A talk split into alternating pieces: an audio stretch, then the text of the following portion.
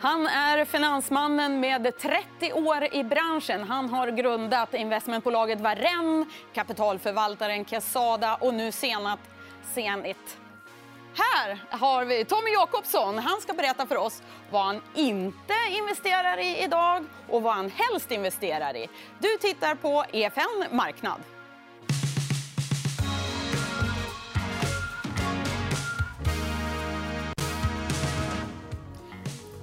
Jakobsson, välkommen hit. Kul att ha dig här. Tack så hemskt mycket, Petra. Roligt att vara här. Ja.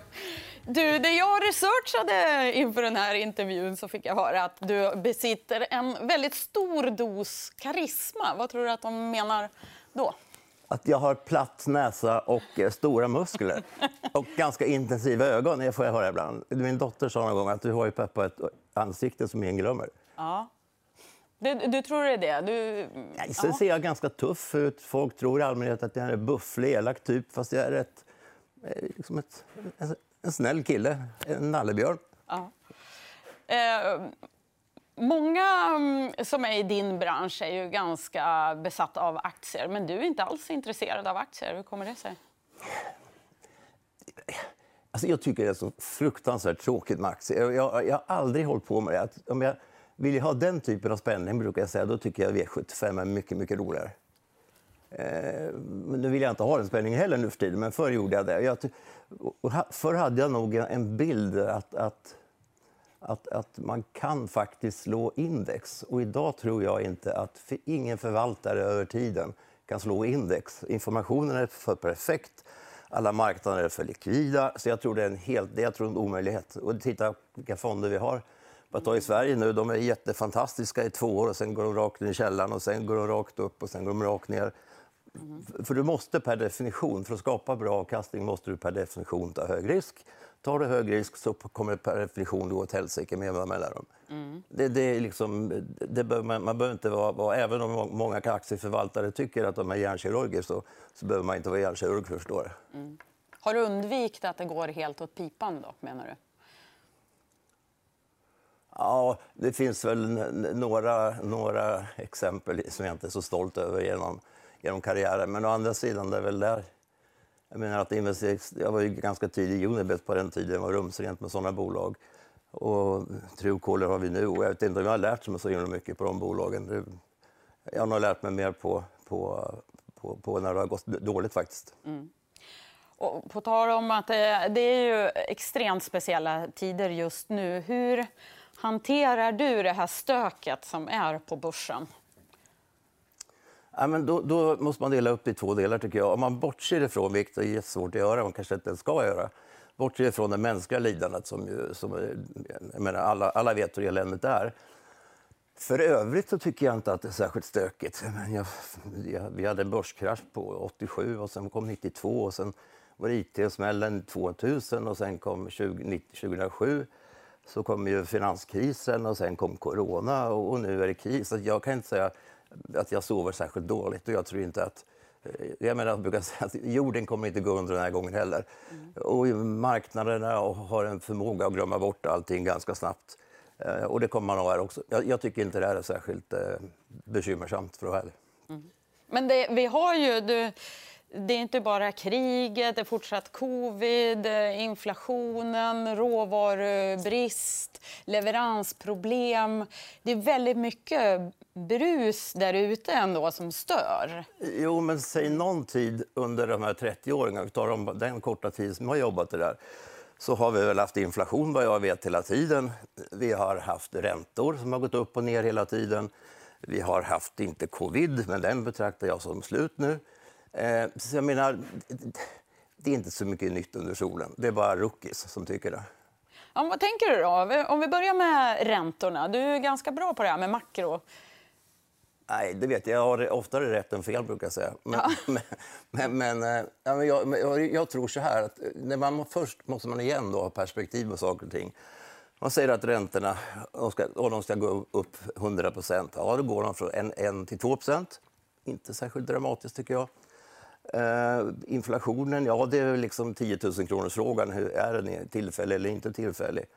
Uh, och även om den inte är det så, så, så ser jag inte att det här skulle liksom det är så att alltid är osäkerhet där börsen tycker det är värst som finns. Vilket innebär då att nu vet man inte, kommer räntorna höjas? Då blir alla bekymrade. Sen höjs räntorna och då kommer det, det här liksom, eh, glädjen efteråt att nu är i alla fall det här problemet borta. Vi hade samma sak med kriget och sa jag blir det krig i Ukraina, jag kan nästan slå av dem att börsen kommer att gå upp två dagar efteråt. Det gör den för att då har liksom det värsta som kunde hända har hänt. Mm. Och det där är ju väldigt, väldigt vanligt i liksom historia att det är så att när det värsta som kan hända har hänt, då går det upp. Mm. Men, för, så vad tänker du då? gå, gå, tillbaka till inflationen. Du, mm. Det kommer att ticka på och det är ingen, det är ingen fara. Det, det är som det ska vara. Ja, alltså, för det första, en inflation måste man ju säga... Vad som den ska vara. Över tid så kanske man skulle betrakta säga en inflation på 2,5 procent kanske som, som någon slags normal jämviktsläge. Och nu ligger vi inte var vi ligger nu med de här sista. Då. Och det är klart att energin, Ryssland stänger av oljan men den kommer inte avstängd liksom i 25 år framåt. Den kommer att släppa på. Så att jag tror att, att vi ligger några procentenheter över, men det är klart inom marginalen så att det kommer vi kunna gå, gå ner igen. Och, och, och menar då, som sagt, de räntenivåerna måste du ställa i förhållande och då har vi realräntor som är fantastiska. Mm. Varför ska man köpa annat än aktier? Men om jag lyssnar på dig nu, då låter det som att det finns inga orosmoln där ute. Det finns alltid orosmoln. Det, det är väl liksom... Och det är väl det lite grann som ligger i dina frågor, att, att vad hemskt allting är. För titta på alla orosmoln. Ja, men hela livet är fullt av orosmoln. Hela tiden. Det är, liksom, det är bara att gilla läget. Annars kanske du ska ha, göra någonting annat i livet. Mm.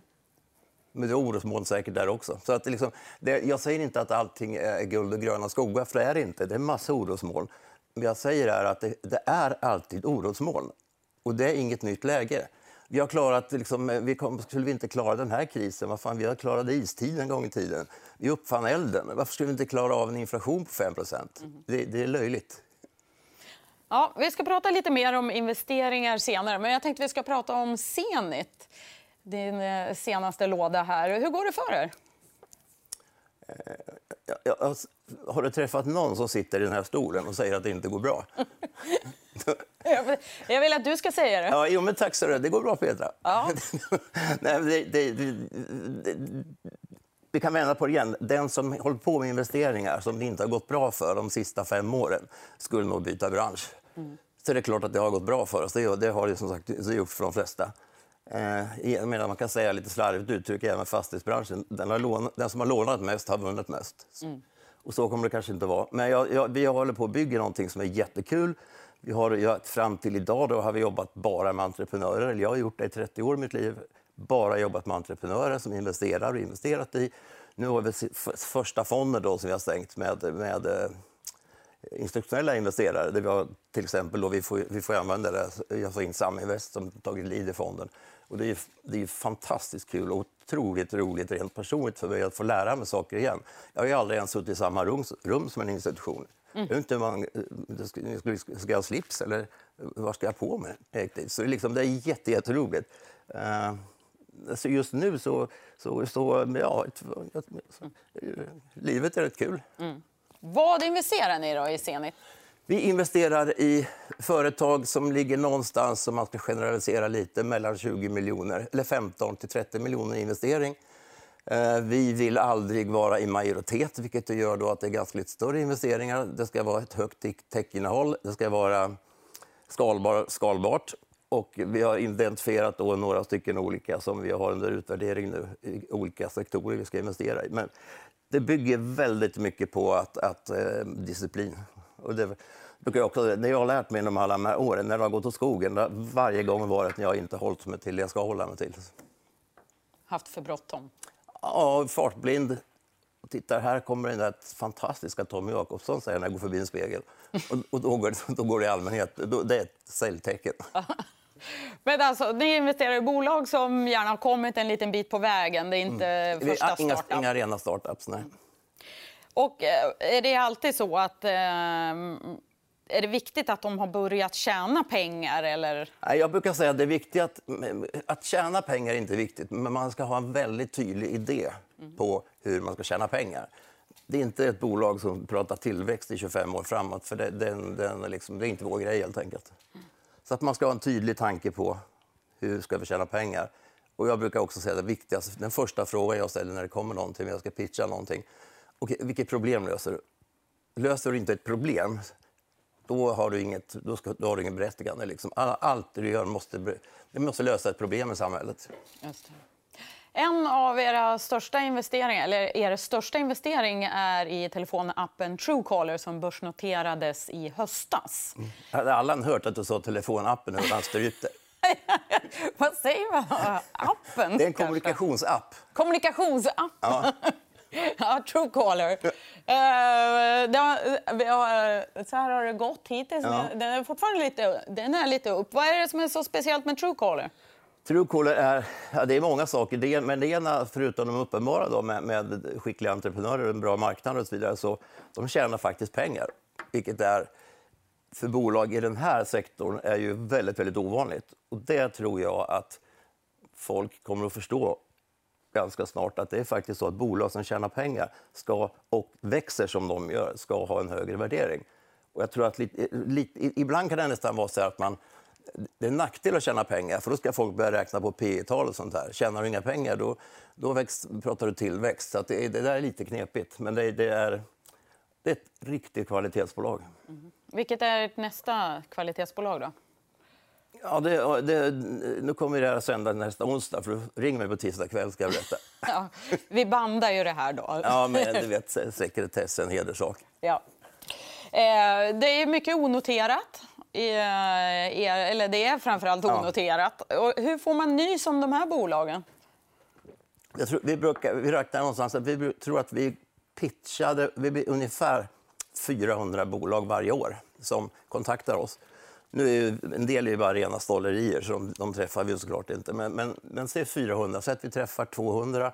Av de här 200 så blir det kanske tre investeringar. Så det, det är en ganska lång process. Mm. På en 20 miljoner? Eller hur mycket ja, 20 till 50 kan man säga. Just det. Hur har den här marknaden då för onoterat förändrats under din tid som finansman? Jag skulle säga att den, för 25 år sedan fanns den inte överhuvudtaget. Eh, och, och det, det, är ju, det, är ju, det är ju ett gäng som, liksom, som man, eh, Daniel Ek, Sebastian, Viktor på Klarna, Niklas. Alltså det är ett gäng som har totalt förändrat hela samhället, hela nej, industrin och hela eh, liksom, eh, ekosystemet. Ja, nu glömmer jag säkert fel, men det är ett fantastiskt gäng människor som har totalt i grunden förändrat hela det ekonomiska systemet i Stockholm. Mm. Hur då? då? De har gjort hittat vägar som ingen annan hittade. Det kan inte, och jag, jag hävdar då också att det, det, det, är en liten myt att det är så dåligt klimat här som även många av de här människorna klagar på. För hade det varit så dåligt investeringsklimat, då hade vi inte haft Spotify, Klarna, Izettle och alla de här. Så de är själva, det är en paradox då, att de själva är bevis på att, att de inte alltid har rätt. Eh, och det man också glömmer är att för de här bolagen, när man säljer dem, jag menar om Jakob säljer Izettle eller, eller de sätter så Sennström säljer, vad, de pengarna han får ut, det är ju inte så att han köper båtar för alltihop, de går faktiskt tillbaka i massa nya bolag. Så där är ju, I den aspekten är Sverige fantastiskt, och framförallt än så länge Stockholm. Då. Vi är ju i, jag, menar, jag tror att vi är nummer två per capita efter Kalifornien i, i, i Unicorn, så att det är mm. makalöst fint klimat. Men hur mycket risk tar du då? Belånar ni er i Zenit? Nej, eller? Nej. nej, vi belånar inte. Och jag skulle säga att vi har... Vi, vi, vår affärsmodell, egentligen... Du kan ha två affärsmodeller. Det, det ena är den traditionella VC, att du investerar 500 bolag, du räknar med att 80 går åt skogen, 15 blir det och så får du ett Spotify. Medan vi i vår värld så är vi mindre så att om ett bolag skulle gå i konkurs, det vore en fullständig katastrof för oss.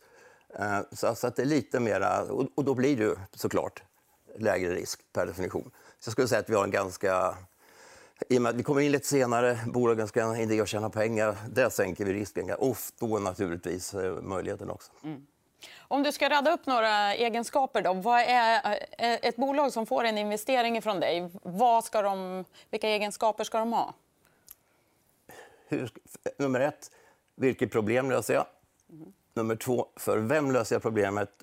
Det vill säga då, vem ska betala för min tjänst vid något tillfälle? Nummer tre, och det här har jag fått jättemycket eh, synpunkter på, på att man måste jobba stenhårt och det är jättefult att säga ibland. Men man måste, man må, det här får, måste vara livet ett tag. Eh, du ska helst vara två grundare då, tycker jag. Män eller kvinnor. För, det, för en, där har jag gått på minor några gånger. Vi har haft en grundare och sen så händer det någonting som man inte kan påverka i privatlivet och sen så, så går det åt skogen då. Mm. Och sen tror jag också att, också, många som säger, jag, jag, det är ju lite slå in öppna dörrar men det är ju faktiskt så att jag, jag skrev en bok för 20 år sedan om kvinnligt entreprenörskap. Och, redan då så fattade man att, att, kvinnor och män är viktiga att, dela på. Sen tog det mig 20 år i, från det jag skrev boken till jag fattade på riktigt. Så att det, den är ju viktig. Men sen tycker jag lite grann att man kanske ibland har diversity, att det är för mycket fokus på kön bara därför att det, det är inte bra att, om man bara har Petra Bergman och Tommy Jakobsson, fem stycken av varje ett bolag. Liksom. Eh, det är nog bra om någon har någon typ av, någon typ av eh, bakgrund, annan etisk bakgrund. Och, och, där kan man titta i våra portföljer att otroligt över, överrepresenterat med, med invandrarmänniskor. Mm. Företrädesvis Iran av någon anledning. Ja. Väldigt, väldigt bra. Mm. Jobbar hårt, ärliga människor. Mm. Vad tänker du om börsen framöver? Ja, men jag, tror ju, jag, jag, tror att där vi står idag skulle jag otroligt förvånad om inte börsen är högre vi, vi, eh, om ett halvår. Jag tror, där tror jag verkligen att vi är, det är lite nytt läge nu liksom med, som man pratar om, in, fjärde industrirevolutionen då, som jag tror att det är. Det, det är ett hit, helt nytt landskap nu med digitaliseringar och eh, ja, internet och allt det här. Så börsen kommer att vara bra. Räntorna kommer inte att stiga särskilt mycket. Så alternativet, det klassiska TINA, there is no alternative. Ja. Det finns inga alternativ? Inte just nu. Det är klart, om du tittar tio år. Men om jag ser de närmaste två åren så tror jag inte det. Mm. Ja, tiden rinner ut. Hörru du, jättekul att ha dig här. Kul att prata med dig. Ja. Stort tack. Och eh, stort tack till er som har tittat. Fler EFN Marknad ser du som vanligt här på efn.se. Hej så länge.